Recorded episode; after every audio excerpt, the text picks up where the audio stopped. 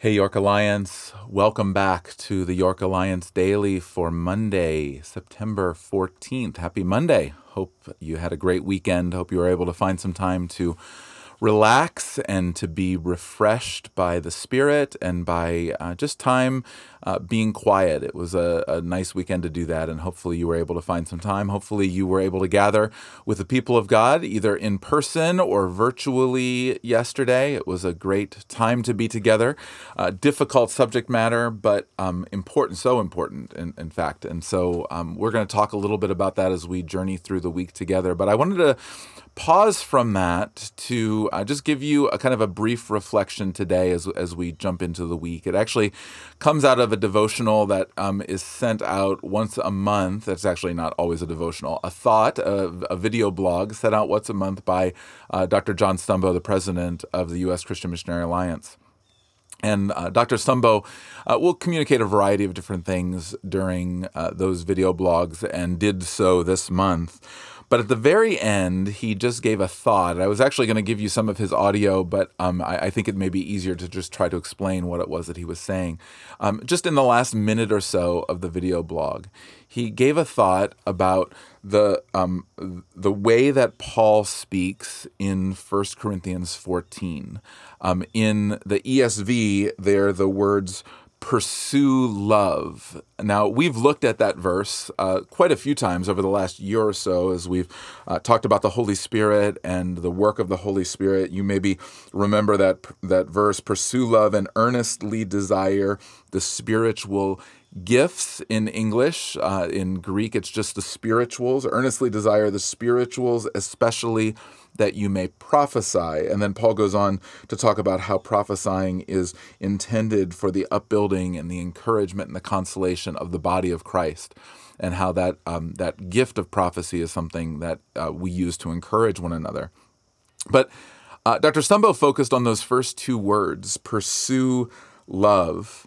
And uh, what he expounded on, which I was not aware of, is that the Greek words there that are uh, that go together to pursue to, to to indicate pursue love. That word pursue is actually the same word that God uses or Jesus uses when speaking to Paul on uh, the road when he uh, is uh, is in his conversion experience. He says Saul, as he speaks using his given name, Saul, Saul, why do you persecute me? And that word that's translated persecute in the negative sense in the book of Acts is the same word that Paul uses, which is translated in the positive sense, pursue, in 1 Corinthians 14. I don't know if you followed all of that, but um, basically, what Paul's saying is with, with vigor and with passion, with nothing standing in the way, chase after love. Chase after love. And then as you look back at 1 Corinthians 13, maybe one of the most famous chapters in the scriptures, read at many weddings and memorized by lots and lots of people, 1 Corinthians 13 is a meditation on the need for and the beauty of love. Let me just read uh, some of the most famous to you. Love is patient and kind. Love does not envy or boast. Love is not arrogant or rude. Love does not insist on its own way. Love is not irritable or resentful. Love does not rejoice in wrongdoing but rejoices with the truth. Love bears all things, believes all things, hopes all things, endures all things. This is the kind of love that Paul says that we are to chase after. That we are to uh, chase as though persecuting in the negative sense, pursue in the positive sense, chase after that kind of love with all that you have pursue that kind of love. We, because of the chapter breaks, which were far later, 1500 years uh, after the text, um, we see the chapter breaks and we stop our thought at the end of uh, chapter 13. Now, faith, hope, and love remain, and these three, but the greatest of these is love. We, we stop there but Paul continues his thought. The greatest of these is love, so pursue love, chase after it. In this cultural moment, there is a shortage of followers of Jesus who are pursuing love.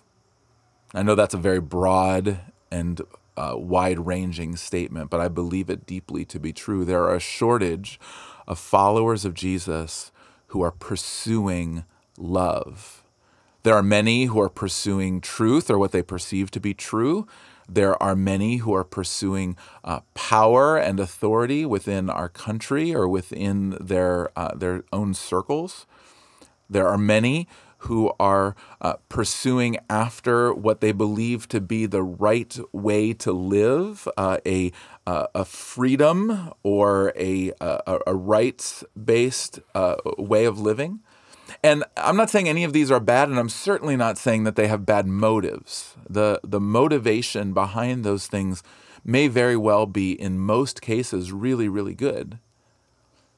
But that's not what Paul says. He says, pursue after, chase after love.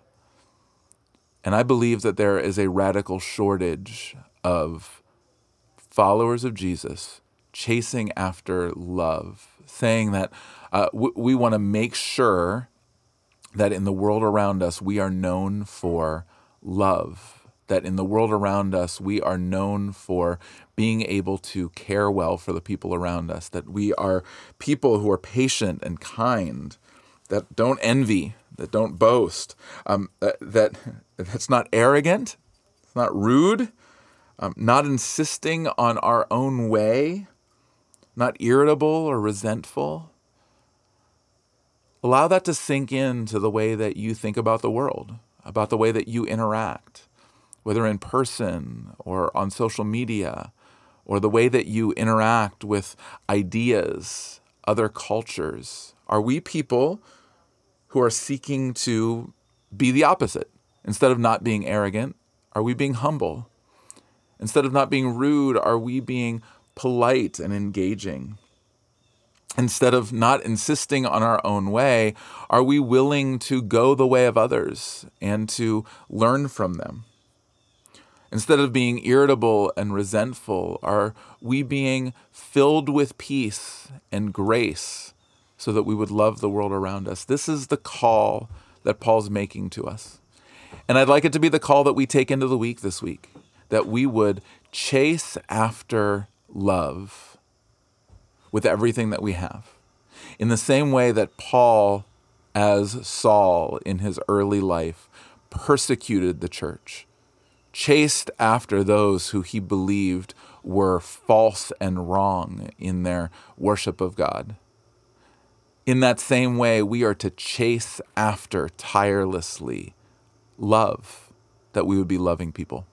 And so, my prayer for you is that you would find yourself loving this week and pursuing, chasing after love.